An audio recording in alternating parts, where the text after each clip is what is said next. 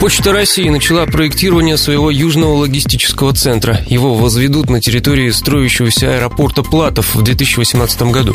Об этом заявил директор управляющей компании аэропорта регионов Евгений Чудновский во время недавнего визита на стройку под Ростовом.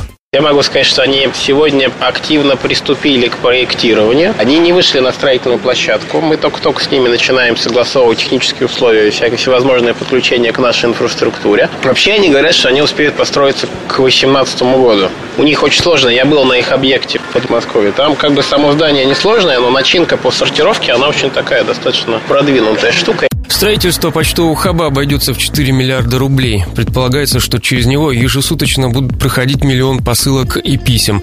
Поэтому процесс сортировки корреспонденции обещают по максимуму автоматизировать, рассказал нам ранее директор регионального филиала Почты России Роман Костенко будет в себя логистический почтовый центр включать автоматизированный сортировочный центр, место международного почтового обмена, центр гибридной печати, отделение почтовой связи. Там будет стоять уникальное оборудование. Площадь данного логистического почтового центра будет около 40 тысяч квадратных метров. Наш логистический почтовый центр будет обрабатывать как международную, так и внутрироссийскую почту. Обслуживать почтовый хаб будет около тысячи сотрудников.